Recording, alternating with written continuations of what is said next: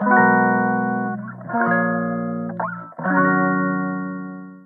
いマールのラジオマールです。今日は4月23日日曜日ですね。はい。早速ですね。まああのシリーズパニ抜け解説をやっていこうかなと。いくつかですねあのレターの方も頂いてて、まあ、感想質問など頂いてたりするので、まあ、それもまたあの改めてお答えするあの回を作ろうと思っていますのでちょっとしばらくお待ちいただければなと思っております。はいというわけで今日はですねあの、まあ、呼吸法の話をしようかなあプラスまあリラクゼーション法とかの話をしようかなと思っております。本で言うとパート2のところですね。うん、っていう感じです。まあパニック発作ってこんな感じでなりますよ。なぜなるのかみたいな。であの、まあ、主に過呼吸が原因だったりするのでまあじゃあ過呼吸抑えれば発作も収まるじゃんっていう話なんですよね。でまあ呼吸法やっていこうっていうような感じの流れだったかなと思います。はい。具体的にじゃあどうやるんだいっていうことでですね。はい。呼吸法ですね。これはですね1回6秒の呼吸がベースとなってますね。うん、6秒っていうのはこう3秒吸って3秒吐くっていう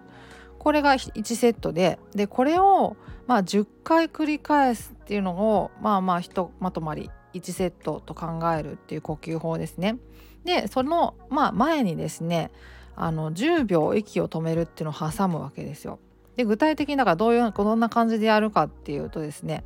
まずまあまあリラックスできる体勢をとってください。で次に息を止めて10秒数えます。でこの息止める時に息をスーッと吸い込んでグッて止めるっていう感じじゃなくてもうそのままうんって止める感じですね。そうそう。だからねあの結構ねあの特にもう発作起きそうだなやばいなっていう時なんかはもう過呼吸にもうなっちゃってるっていうことが多かったりするのでそういう時にねこう息を10秒止めるってかなりきついんですよね。そうだからねあの最初あの10秒長えなと思ったらもうまあ止められる範囲で止めるでいいと思いますもうあの5秒とか7秒とかそんなんでもいいと思います私も本当最初はもうちょっと10秒長えなってすごい思って苦しいなと思ったからまあまああの5秒とか6秒とか7秒とか、まあ、そんな感じでやってましたねうん、とにかくまあ息をしばらく止めるっていうことですね。はい、もちろんその10秒以上止める必要はないですけどね。はい、最大10秒止めるっていう感じ。で息を止めたら次あのその息をですねゆっくり鼻から吐き出します。でできれば頭の中でこうリラックスしようみたいな感じのことを考えながら鼻からゆっくり息を吐き出します。でこの時ね一応鼻からって言ってて鼻から鼻呼吸を推奨してるんですけどあのこれもまた結構難しくてですね。だからそのまず慣れるまでは口からとかでも全然いいと思います。でまあ鼻からがまあどうしてもしんどいって時はもうずっと口からでももうなんならいいと思います。はい。もうこれもまたね私も最初もう鼻からするのがすごい苦しかったから最初のうちは口で口から吐き出す感じでやってましたね。うん、で途中からすごい慣れてきたから鼻から吸って鼻から出すっていうのができるようになってきたんでそっちに移行したんですけど、まあ、それがなかなか慣れないっていう場合はもうずっと口でもいいんじゃないかなって思いますね。うんまあその一つ言えるのはなんか口から吐き出すと結構なんかね呼吸のなんか量なんかが調節しにくい感じが私的にはあってそうまあ口からだとすごいなんかいっぱい吸いすぎちゃったりいっぱい吐きすぎちゃったりなんかしちゃうような感覚がなんかあってそれに比べてやっぱ鼻だとそんなに自分でなんかそこまで調節が効かないような気がするんですよね。だからなんか適度に吸って吐いてができるようななんかそういう印象があるのでまあ鼻私は最終的に鼻呼吸に移行したんですけどまあでもあの全然口からでもあの全然いいと思います。はい。なのでまあまああの合う方でやっていただければいいかなと思ってますね。はい。でまあ息を吐き出します。でその後3秒吸って3秒吐くっていうのをやりますね。これもまああの口からでも鼻からでもいいかなとはい思います。であのその3秒吸って3秒吐くっていうのを、まあ、10回繰り返しますね。うん。まあこれを1セットみたいな感じに考えてもいいかなと。でそれをやったらまた最初に戻って10秒息を止めてでそれからまた息をゆっくり吐き出してで3秒吸って3秒吐くを10回やっってでそれが終わったらまた最初に戻って息を止めてみたいなそれをまあひたすら繰り返すっていうのがまあ呼吸法ですね。でまあこれはさっきも言った通り1回6秒の呼吸がベースとなってるんですけどそのそもそも人間の平均的な呼吸数っていうのがだいたい1分間に12回から16回ぐらいっていう風に、まあ、一応言われてるんですよね、まあ、人によるとは思うんですけど。なのでそのこの1回6秒の呼吸だと1分間に10回ペースになるのでその平均の呼吸数よりも、まあ、さらにゆっくり呼吸するっていう感じになるんですよね。そう。だからまああの過呼吸の時なんかには本当にうってつけの過呼吸解消法になるんじゃないかなと思っております。はいでねあの、まあ、前回の放送なんかでも、まあ、著書の方なんかでも書いてはいるんですけどあの過呼吸って本当に気が付かないうちになっちゃうんですよね。無意識的に無自覚になってしまうのでだからそのもう緊張してきたなとかなんか不安になってきたなみたいななんかそういう風になってきた時にもう呼吸法を始めちゃっていいと思いますね。私はそんな感じにしてました。なんかやばいかもって思った時にも呼吸法をやるっていう感じ。で早ければ早いほどやり始めがあの発作にあの移行しなかったりとかね発作も早く収まったりっていうような、まあ、そういう印象があるので、まあ、あのとにかくもうなんかこう苦手なシチュエーションに行く行った段階でもう呼吸法を始めちゃうとかでもあの全然いいと思います。はい。私はもう本当にそんな感じでやってましたね。電車に乗る時なんかもう電車に乗る前から呼吸法やるとかね。そんなレベルで最初はやってましたでそれも慣れてくるとなんか呼吸法もあの効率よくできるようになってくるしもう乗ってあなんか不安だなってちょっと思った時にやるみたいな感じで良くなってきたりとかねするのでまあまあとにかくあの最初のうちはもう本当にあの事前に早めにやるみたいな感じでいいのかなと思っております。はいあと著書の中であの、まあ、体の方のねリラクゼーション法とかも紹介してて全身的筋弛緩法とかあと自律訓練法とかね紹介してるんですけどあの、まあ、全身的筋弛緩法も自律訓練法もすごくおすすめででただその私はね呼吸法が結構ね本当に効いてくれたんで全身的筋弛緩法はそんなにやってないんですけど実践あんまりできてないんですけどただその自律訓練法はめっちゃやってましたね。そうこれはもうなんかねこれもまた効果結構感じられたからそうそうそう。あの結構コツいるんですけどやれやればやるほどこれもなんかこうコツがつかめていく感じがあってなんか体のリラックスした感覚がですねなんかすごい実感できる感じがあるんですよね。でなんかそのそれこそ体がねこわばってるとかってあのそれがこう日常的になってくると自分でやっぱ気づきにくい部分があると思うんですよね。そうそうあの自分で緊張してんな体みたいなのがなかなか分かんなかったりすると思うんですけどでもその自律訓練法とかその全身的筋弛緩法とかやっていくとリラックスしたこう体の感覚っていうのが自覚できるようになってくるのでだから逆にその今緊張してんなみたいな体がこわばってんなみたいなのにも気づきやすくなるっていう感じがすごいありますよね。そうそうそう。すごいだからおすすめです、まあ、特に私的には自律訓練法すごいおすすめですね。そう。なんか体の感覚って本当になんかねなかなかね意識普段してないから最初やっぱり難しいんですよ。手のあったかさを感じるとかね。そのお腹のあったかさを感じるとかおでこのなんか涼しさを感じるみたいなあのいろいろあのあるんですけど項目が。その感覚を感じるっていうのがなかなかやっぱりね普段やってないと難しいんですけどそれができるようになってくるとやっぱりその体のなんかこうあの緊張なんかにも本当気づきやすくなるからね。うんすごいおすすめですすごく。はい。ぜひぜひっていう感じですねうんでその呼吸法リラクゼーション法を、まあ、やる意義っていうのは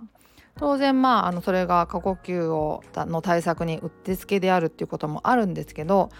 もう一つあの大切な意味合いがあると思ってるんですね。でそれが何かっていうとですねそのまあ発作が起きそうだな不安になってきたなって時ってその慌ててなんかその場を離れてしまいがちじゃないですか。早くなんかここから離れなきゃとか思っちゃったりとかね例えばお風呂とかでやばいなんかドキドキしてきちゃったってなった時になんか慌ててもう早くお風呂から出なきゃって思って急いでなんかお風呂から出たりとか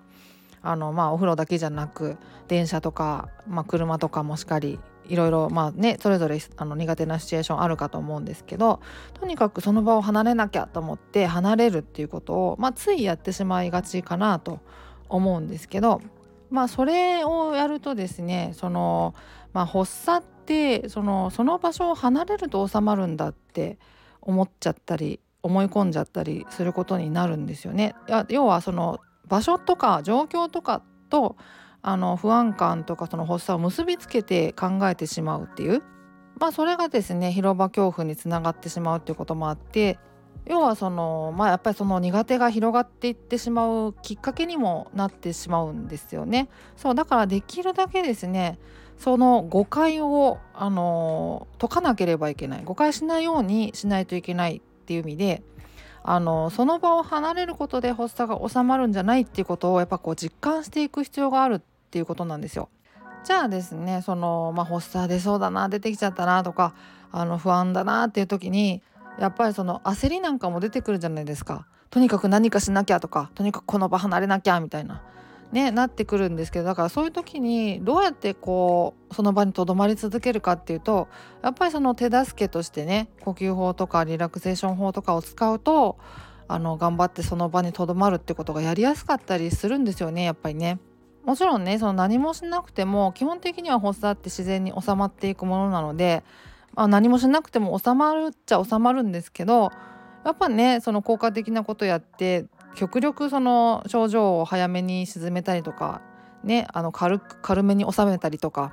まああるいは予防したりとかできればありがたいですからね。そうそう。だからそういう意味もあってやっぱ呼吸法リラクゼーション法をね使っていこうっていうまあそんな感じですよね。うんまあ、このなんか意味合いはかなりでかいと思いますね。その場にとどまる手助けとしての呼吸法リラクゼーション法っていう感じ。そうまあ、とにかくねその焦ってその場をこう慌てて離れないっていうのが割と本当に大事なことなのでそれをどうやっていかにやっていくかっていうところであの呼吸法リラクゼーションが役立つっていう感じですよね本当に、うん、私も本当に助けられたのでそうそうそのねこう広場恐怖がこう広がっていくともういろんなことがこう不安の種になっていっちゃうじゃないですか。そうなんか体調不良とかねもうなんならこう不安になること自体が不安みたいな感じになってきたりもしますよね。そうでもその慌ててこう何かをしないその場を離れないっていうことをやっていくとですねそのたとえその体調不良があってもその慌てて例えばその横になってあの休んだりとかしなくても例えばそのお風呂とか電車とかを慌てて離れたりしなくてもその場にとどまってたとしても発作も不安も収まっていくもんだなっていうのがやっぱ分かっていくわけですよね。でそうなるとですね結局その発作をなんとかこう対処できればですね大丈夫じゃんみたいな感じになってくるんですよね。あの一時的な恐怖に立ち返ることができるっていう。ところがあるんですよね。そうそう。でそれがやっぱ大事なことだと思ってて。そうそうなってくるとですねまあかなり余裕も出てきますからね気分的にも。そう。なんかそういう意味でもうあの、まあ、その場にとどまる訓練